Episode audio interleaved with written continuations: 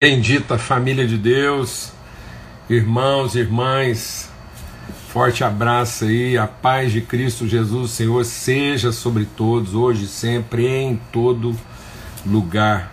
Amém? Grande privilégio a gente poder estar juntos aqui nessa viração do dia, hoje, sexta-feira, uma semana bendita aí, né? Desde domingo, quando a gente tem o nosso encontro aí sobre princípios às 8 horas da manhã e depois a partir de segunda-feira aqui às 18 horas na nossa viração do dia, essa mesa preparada e graças a Deus, muito bom. E aí, Eliel, forte abraço. Bom demais. Um abraço para todo mundo aí. Em Uberlândia, muito bom, graças a Deus. Então, é, irmãos lá de Andorra com a gente aí, coisa bendita, né? Muito bom, graças a Deus.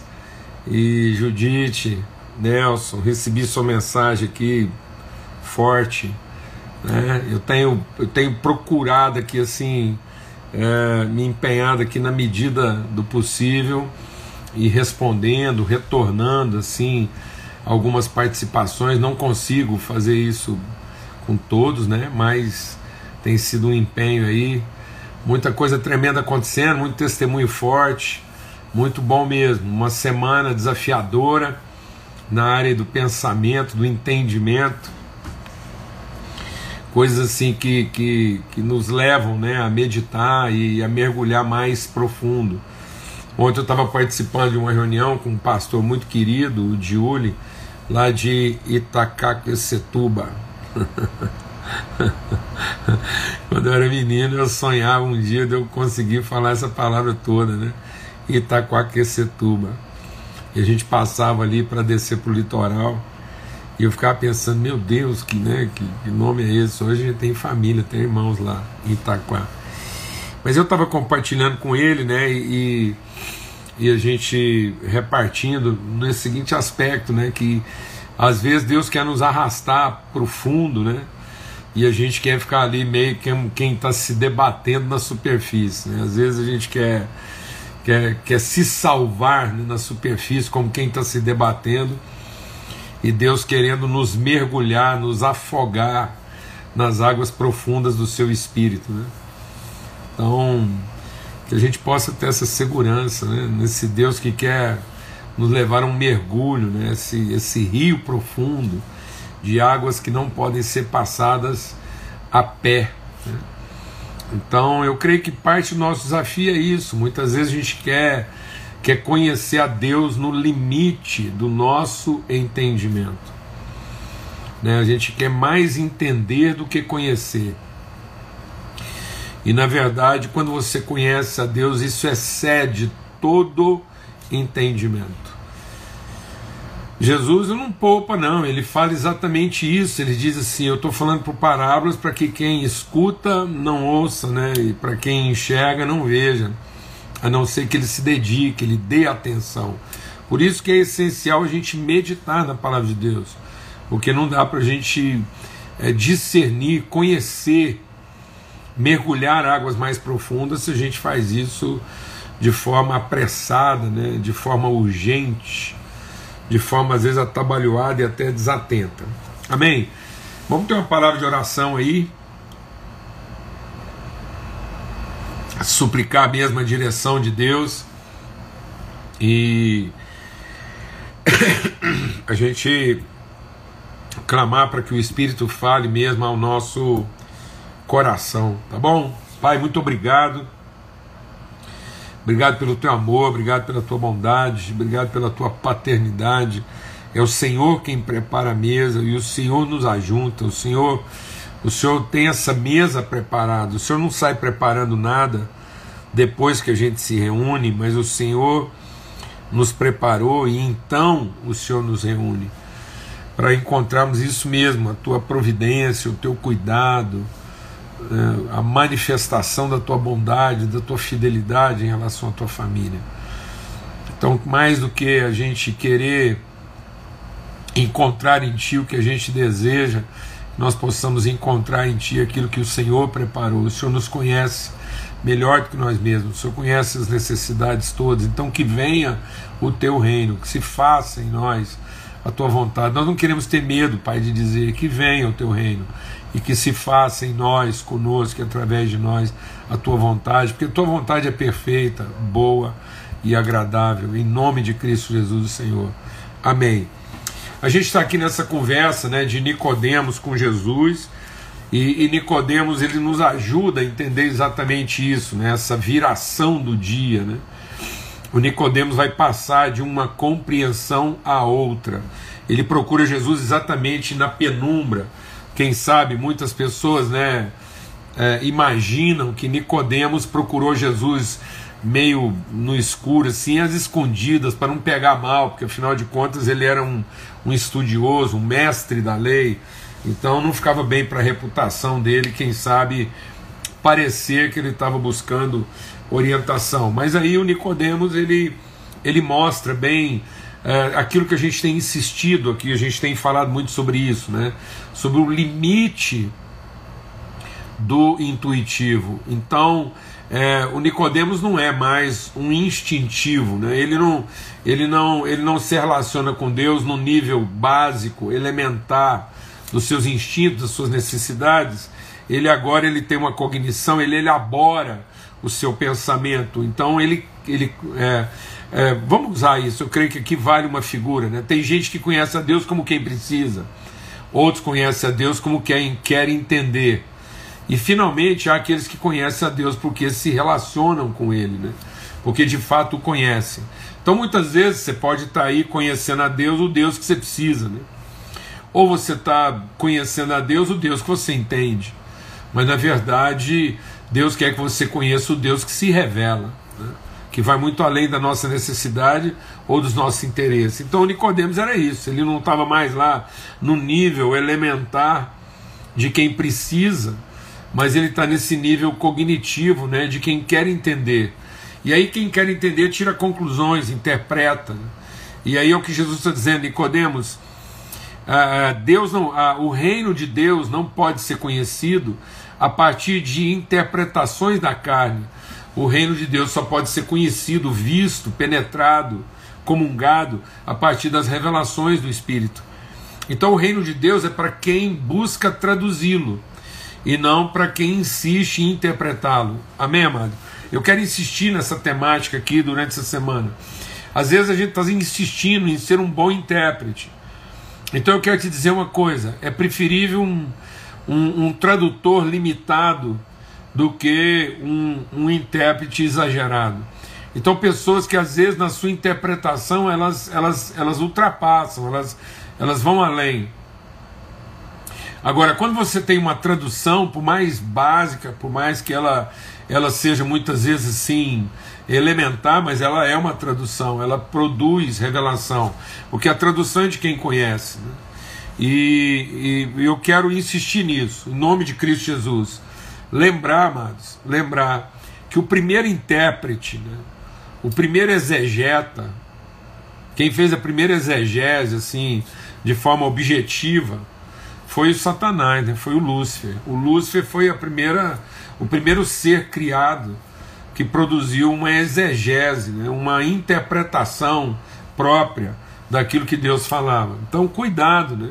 Que é o que Jesus, Paulo fala muito sobre isso. Ele fala a muitas pessoas, há muitas pessoas elas mesmas não conhecem o que com tanta segurança afirmam. Então, às vezes, a pessoa está afirmando uma coisa com muita segurança, mas ela não tem a relação que respalda o que ela afirma. Então, ela não tem a, a, a intimidade, a comunhão, nem com Deus e nem com as pessoas. E esse era o problema do Nicodemos, é uma coisa meio furtiva, uma coisa meio secreta uma coisa de quem está mais curioso do que realmente movido. O conhecimento é um movimento, não é uma curiosidade. Amém? Deixa o Espírito de Deus ministrar o nosso coração. O conhecimento de Deus não é um impulso, é um pulso. Então muitas vezes a pessoa ela vai no seu impulso de curiosidade, como quem quer interpretar e chegar a uma conclusão mas ela não quer entrar no ritmo, no pulso, no movimento que vai produzir a relação que gera o conhecimento. E é isso que Jesus está falando para o Nicodemos. Fala, Nicodemos, não é de subir, é de descer. Ô oh, Jesus amado.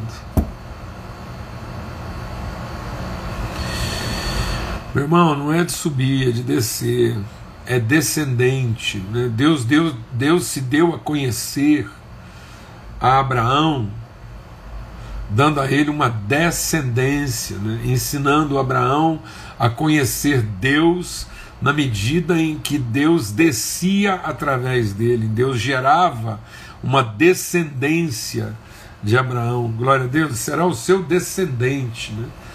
Então não é a forma como a carne é exaltada, né? mas é como ela é esvaziada. Então o Espírito está consumado, e tendo dito isto, ele soprou, ele entregou, ele se esvaziou. Tende em vós o mesmo sentimento, falamos muito sobre isso, ele se esvaziou. Então ninguém pode conhecer. Jesus diz: olha, Nicodemo, ninguém subiu, não. Então só vai subir aquele que de lá desceu. Então, se primeiro não houver essa, essa espiritualidade, né, que quer encontrar o homem que Deus quer produzir, não adianta a gente continuar vivendo a religiosidade do Deus que a gente quer idolatrar. Então, a espiritualidade não é o Deus que você quer idolatrar, mas a espiritualidade é o homem que Deus quer gerar. Glória a Deus. Então, esse é o reino, entrar e quem é esse homem gerado? É esse gerado do Espírito. Então não é uma não é uma uma uma, uma usina, né? Uma, vamos deixar Deus ministrar o nosso coração. Não é uma usina que queima carne para produzir espírito. Né? Não é essa fedentina da carne queimada, né, ardendo nas narinas. Deus fala: os vossos holocaustos eles, eles, eles, eles ardem nas minhas narinas, eles, eles ardem nos meus olhos, né? porque são holocaustos, sacrifício de quem quer subir e não quem de fato quer conhecer. Então é uma carne tentando produzir espiritualidade e não um espírito se esforçando para encarnar. Então é gerado do espírito para finalmente né, transformar uma alma que estava refém da carne. Então a nossa alma, ela ela tá, ela tá acostumada a responder impulsos da carne, por mais espirituais que eles pareçam. Então a gente insistiu nisso, eu quero, vai dar tempo aqui, insistir que às vezes a nossa, nós temos uma saudade espiritual que faz com que aquilo que a nossa carne produz pareça espiritual, mas não é religioso, porque o espírito está morto. Então a nossa carne não pode produzir por quê? Porque ela, ela, o espírito que dava a ela a condição espiritual está morto. Então nossa alma é escrava, né, de, de uma carne empoderada na ausência de um espírito morto. E agora Deus vem e nos ressuscita, mas não ressuscita com o espírito de homem, ele ressuscita com o próprio espírito de Cristo, o espírito de Deus. Então nós já ressuscitamos, ressuscitamos no espírito, somos novas criaturas. E essa nova criatura agora, ela é regenerada no espírito, ela não, não é o que ela será, é o que ela revelará. Glória a Deus. Então o futuro não me tornará, mas o futuro revelará cada vez mais a pessoa, porque minha vida que está oculta vai se revelar. Glória a Deus. E aí nós somos renovados no entendimento, porque agora nós não pensamos mais, nós não arrazoamos mais, não é não é a nossa lógica, né? não é a nossa conclusão, não são nossas observações, mas agora é pura é, renovação do entendimento. Então nós somos renovados no entendimento. Então eu sou regenerado no espírito, renovado no entendimento. Há uma renovação. Renovação por quê? Porque agora eu vivo, eu penso o novo. Então eu estou, eu estou finalmente, é, é, eu, eu, eu, eu, me liberto né, da, das carências, das novidades, porque eu estou convicto do, do novo, do eterno.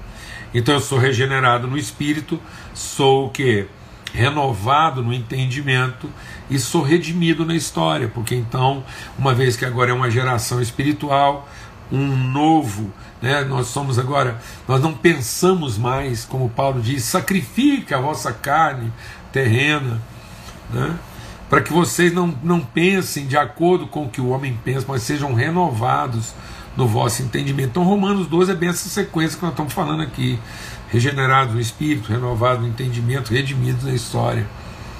Porque agora eu, eu vivo uma redenção, não é uma liberdade circunstante, não é uma liberdade contingente, não é uma liberdade é, que tenha um endereço, né? ou que tenha uma circunstância, uma situação.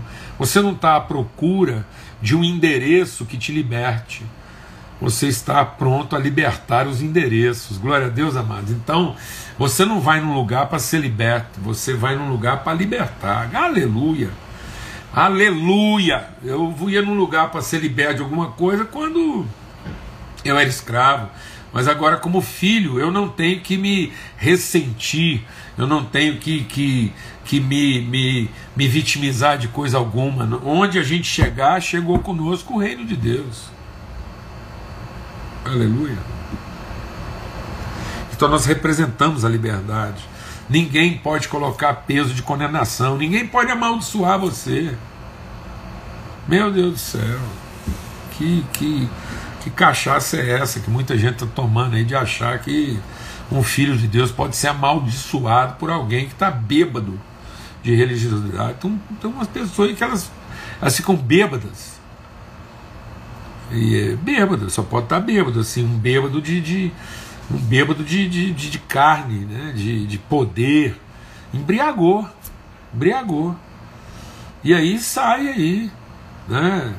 amaldiçoando e sei lá, trazendo peso de condenação. Não, em nome de Cristo Jesus. Para a liberdade foi que Cristo nos libertou. Nós não fomos gerados da carne nem do sangue de homem algum nós somos gerados do sangue do Cordeiro, pelo poder do seu Espírito Santo.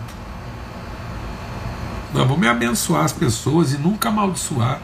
A Bíblia não manda nenhum filho dele amaldiçoar. A Bíblia diz: abençoeis e não amaldiçoeis. Amém, amados? Aleluia. Glória a Deus. Ninguém, ninguém poderá te resistir podem se opor, o inferno inteiro reunido pode se opor, mas não pode resistir. Por quê? Porque nós temos a perseverança, né? nós temos essa, essa liberdade, nós temos a eternidade a nosso favor. Né? Os homens se cansam e se fatigam, mas os filhos de Deus se renovam, porque esperam no Senhor. Aleluia. Glória a Deus. O capeta pode fazer o que for, vai ser vencido no mínimo pelo cansaço. Glória a Deus, amado. E aí ontem a gente compartilhou um pouco sobre revelação. Né? Que é a revelação do que? Qual é a parte? É, qual é a minha parte na, na dinâmica do corpo? Amado, amado irmão, irmã, homens e mulheres de Deus estão acompanhando a gente aqui hoje. Eu vou fazer um apelo aqui, pelas misericórdias do Senhor, não continue insistindo na sua vida por demanda. Mas você vai gastar um tempo, porque Paulo resolveu isso foi com oração, meditação. Então mergulha nisso, porque o Espírito Santo está aí para Paulo falou assim: eu oro para que o Espírito, lá Efésios 1, medita lá, eu oro para que o Espírito vos dê sabedoria e revelação, para que vocês possam compreender as riquezas da vossa vocação. Essa foi, essa foi a, a, a grande revelação na vida do salmista. Eu finalmente descobri, discerni que o Senhor me deu um nome quando eu nem forma tinha ainda. Então não é circunstancial, não é casual, não é emergencial. Eu falei uma coisa ontem aqui, quero compartilhar com calma e você escuta, vou falar devagar, se não entendeu. Deus nos chama para uma relação funcional mas não para uma funcionalidade individual. Não fique pensando que Deus está te chamando para ser útil. Não.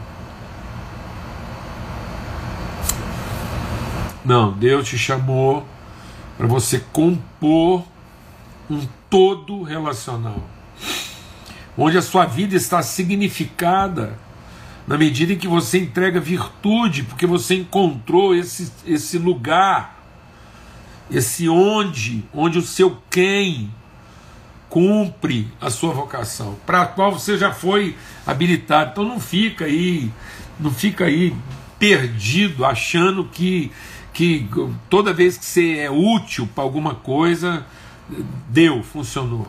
Não, é uma vocação, é um nome. Há um nome, há, há virtudes muito peculiares, há, há virtudes peculiares próprias. Não são individuais. As virtudes que Deus colocou na sua vida, elas não são patrimônio individual. E se você morrer sem que se entregar isso, você está morrendo devedor. Devedor.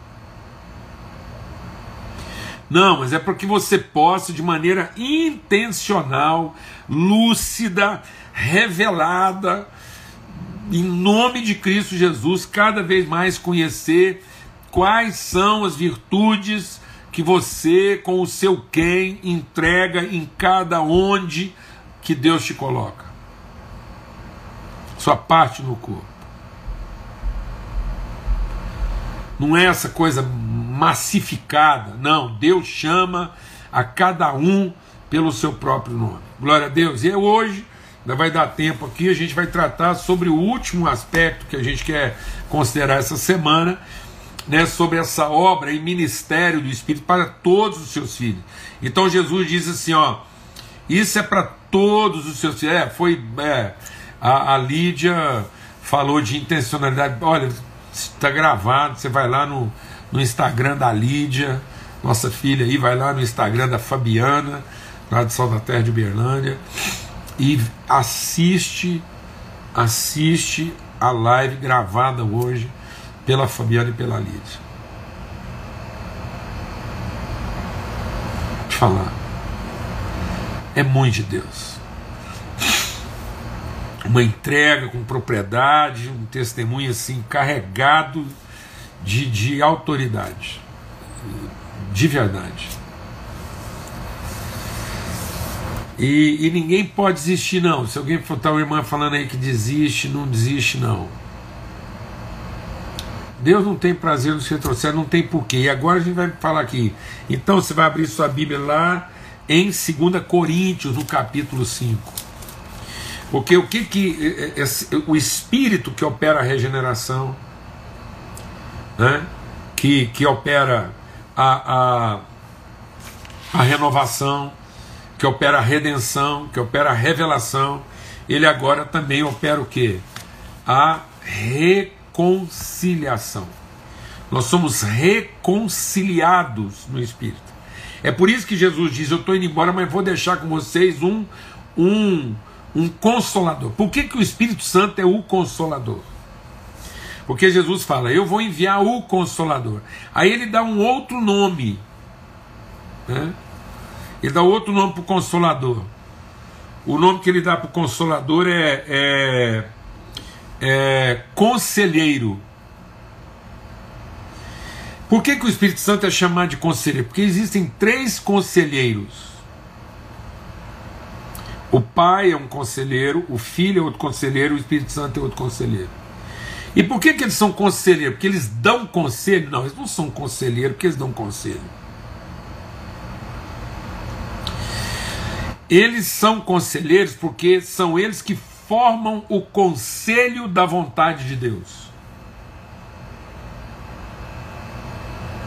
o conselho da vontade de Deus. Então toda a vontade, tudo que foi resolvido, toda a eternidade, tudo, todo, toda a vontade de Deus, ela foi tratada, conversada, planejada, decidida, estabelecida no conselho da sua vontade. E Deus faz todas as coisas segundo o conselho da sua vontade. Deus não faz nada porque alguém está precisando, porque o trem vai, vai perder, porque está atrasado. Não, mano. Deus está tratando todas as coisas. Ele, ele, ele tem lá os limites dos constrangimentos. Então Deus permite situações que para nós parecem totalmente. Deixa Deus ministrar o seu coração. Tem situações que para nós, 2 Coríntios capítulo 5, tem situações para nós que parecem totalmente comprometedoras, mas para Deus que está no controle da sua vontade, as coisas são só constrangedoras. Paulo estava passando a situação achando que aquilo era tá tudo comprometido. Deus falou assim: Ô Paulo, segura aí, porque tudo isso está no limite do constrangimento, mas não tem nada aqui que vai comprometer o meu propósito. Os meus planos não serão frustrados.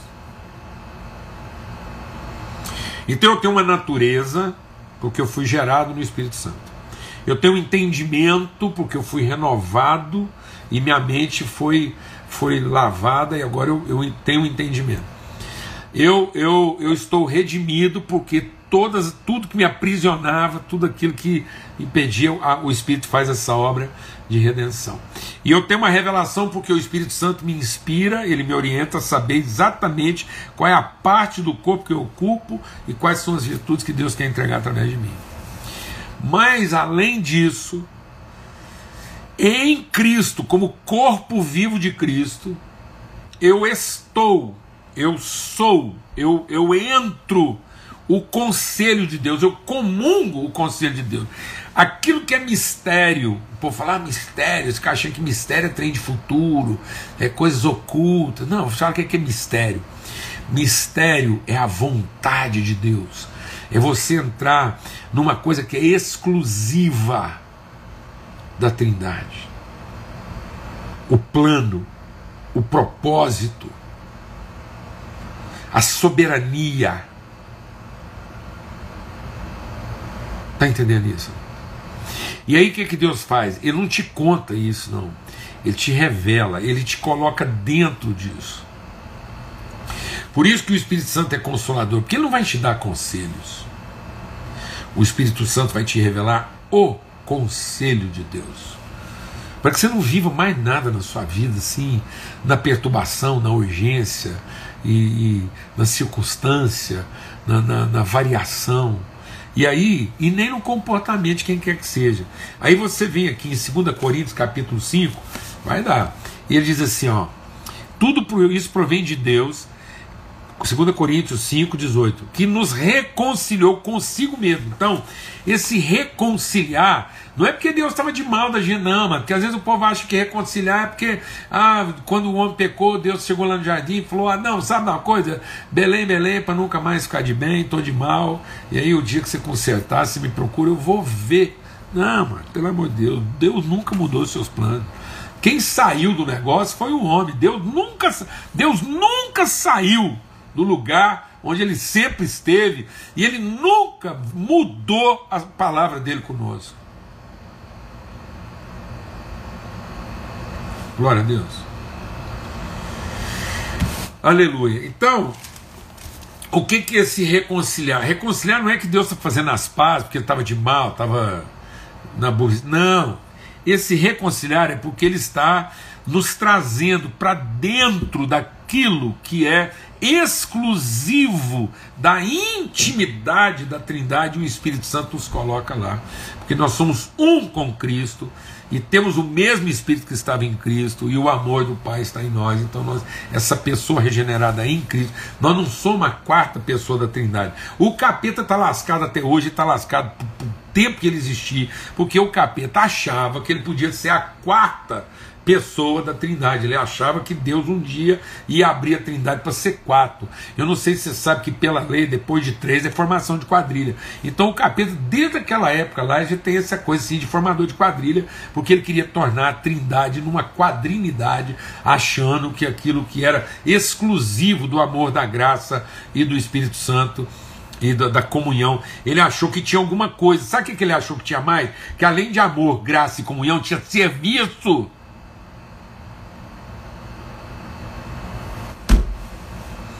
Vou voltar.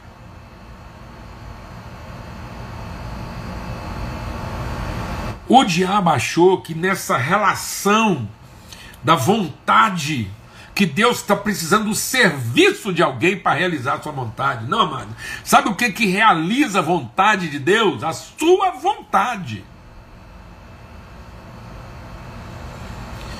Porque a vontade de Deus não é um desejo muito forte, que ele quer muito, mas não sabe se vai. A vontade de Deus é soberana, é ela que sustenta, é ela que determina. Glória a Deus, aleluia. E o capeta achou que incluir serviço nessa parada aí. Não, amados, aí Deus nos traz pela sua graça, pela sua comunhão, e nós entramos nisso sem ser uma quarta pessoa, porque nós entramos em Cristo. A gente estava dentro dele, igual a mulher estava lá, oculta dentro do homem. Nós estamos ocultos dentro de Cristo e ele, na sua exclusiva vontade, ele abre. Ele, ele, Deus gera para si um corpo para abrir o seu corpo e de dentro do seu corpo tirar a igreja como parte dele mesmo. Glória a Deus. Isso é reconciliação. Por que, que isso é importante? Porque ele diz assim, ó. A saber, ele nos deu então o ministério. Nós temos um ministério. Qual é o ministério nosso? É o da reconciliação, a saber que Deus estava em Cristo, reconciliando consigo o mundo, não levando em conta os pecados dos seres humanos e nos confiando a palavra. Sabe o que, que reconcilia? A palavra, o compromisso não é o serviço. O serviço não reconcilia. O serviço atrai, o serviço ajuda, o serviço é, é, beneficia.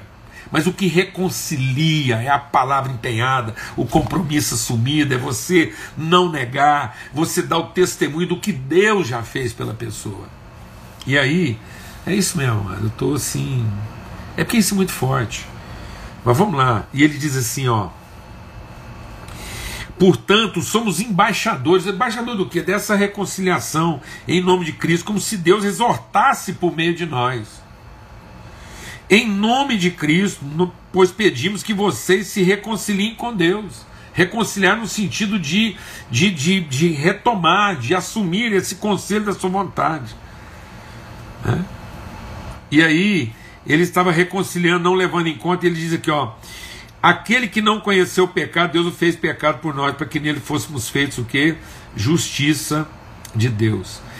Aqui no versículo, eu vou voltar um pouco aqui para você entender bem, a gente entender bem, ele está aqui, ó, verso 15. E ele morreu por todos, para que os que vivem não vivam mais para si mesmo, mas para aquele que por eles morreu e ressuscitou. Assim que nós, daqui por diante, a ninguém mais conhecemos segundo a carne e se antes conhecemos o próprio Cristo segundo a carne, já agora não o conhecemos desse modo.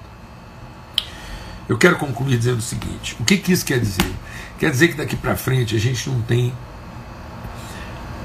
nenhuma expectativa do que alguém fará por Deus ou por nós, porque nós temos plena convicção do que Deus já fez. Então, quando você estiver compartilhando com seu marido, você fala assim: ah, meu marido é incrédulo, difícil, pastor, minha mulher é complicado, meus filhos. Porque é o seguinte: quando você estiver lá compartilhando, aqui, quando eles olharem para os seus olhos, porque os olhos são janela da alma, quando eles olharem para os seus olhos, eles não podem ver nos seus olhos a expectativa do que eles vão fazer para que Deus os aceite. Mas eles têm que ver nos seus olhos a certeza do que Deus já fez para que eles sejam transformados. Vou repetir. Ninguém pode ver no meu olho a expectativa do que ele fará para que Deus o receba. Porque senão eu estou colocando serviço na relação. Mas eu tenho que entender que quando eu falo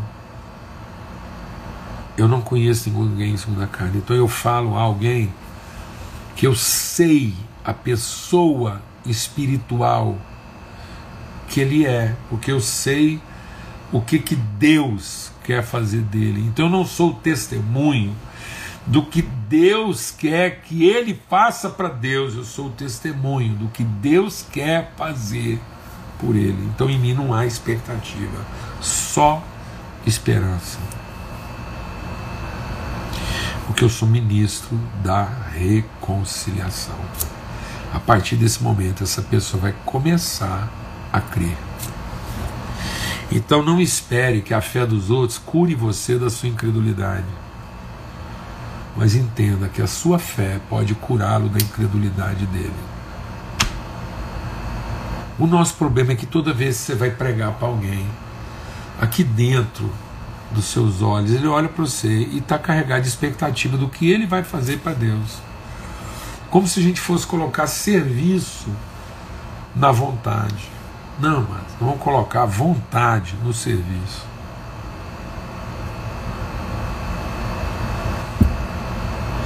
Glória a Deus. Aleluia. Graças a Deus. Eu estou alegre da gente ter conseguido terminar essa semana, tá bom? E tratar de coisas assim tão, tão fortes, né? Num tempo assim tão intenso, tão rápido. Então eu quero ter uma palavra de oração. Hoje a gente excedeu um pouquinho no horário, mas também puder. Né? Então queria orar agora. E uma oração bem simples. Nosso Deus e nosso Pai, que estás nos céus, teu nome é santo, teu nome não muda, o Senhor não muda. Então venha a nós a tua teu reino e se faça em nós, conosco e através de nós, a tua bendita e eterna vontade. Porque o pão de hoje o Senhor sempre nos dá. O Senhor sempre perdoa os nossos pecados, assim como nós aprendemos a perdoar e também perdoamos. De modo que os pecados de todos estão perdoados, porque ninguém mais conhecemos, segundo a carne. E com certeza o Senhor nos livra da tentação de querer continuar pensando de acordo com o que esse mundo pensa para sermos transformados no nosso entendimento, renovados, iluminados, revelados na nossa vocação.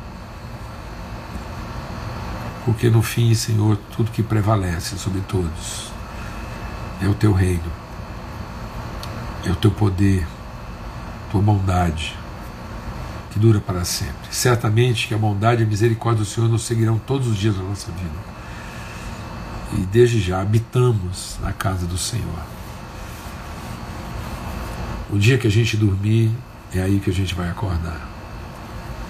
Bendito seja o teu nome hoje e sempre, ó Pai. Que o amor de Deus, o Pai, a graça bendita do seu Filho e a comunhão, a revelação, a reconciliação do Espírito Santo de Deus seja sobre todos, hoje e sempre, em todo lugar. Amém? Vai lá ver a live da Lidinho, o pessoal já postou o endereço aí. E domingo, se Deus quiser, 8 horas da manhã, a gente está junto aqui para falar um pouco sobre princípios, fundamentos, 8 horas da manhã, tá bom? E a partir de segunda, de segunda a sexta-feira, na viração do dia, essa mesa preparada, sempre às 18 horas. Um forte abraço para todos, que a paz de Cristo seja sobre todos, em nome de Cristo Jesus, o Senhor, tá bom? Um forte abraço, até domingo, se Deus quiser.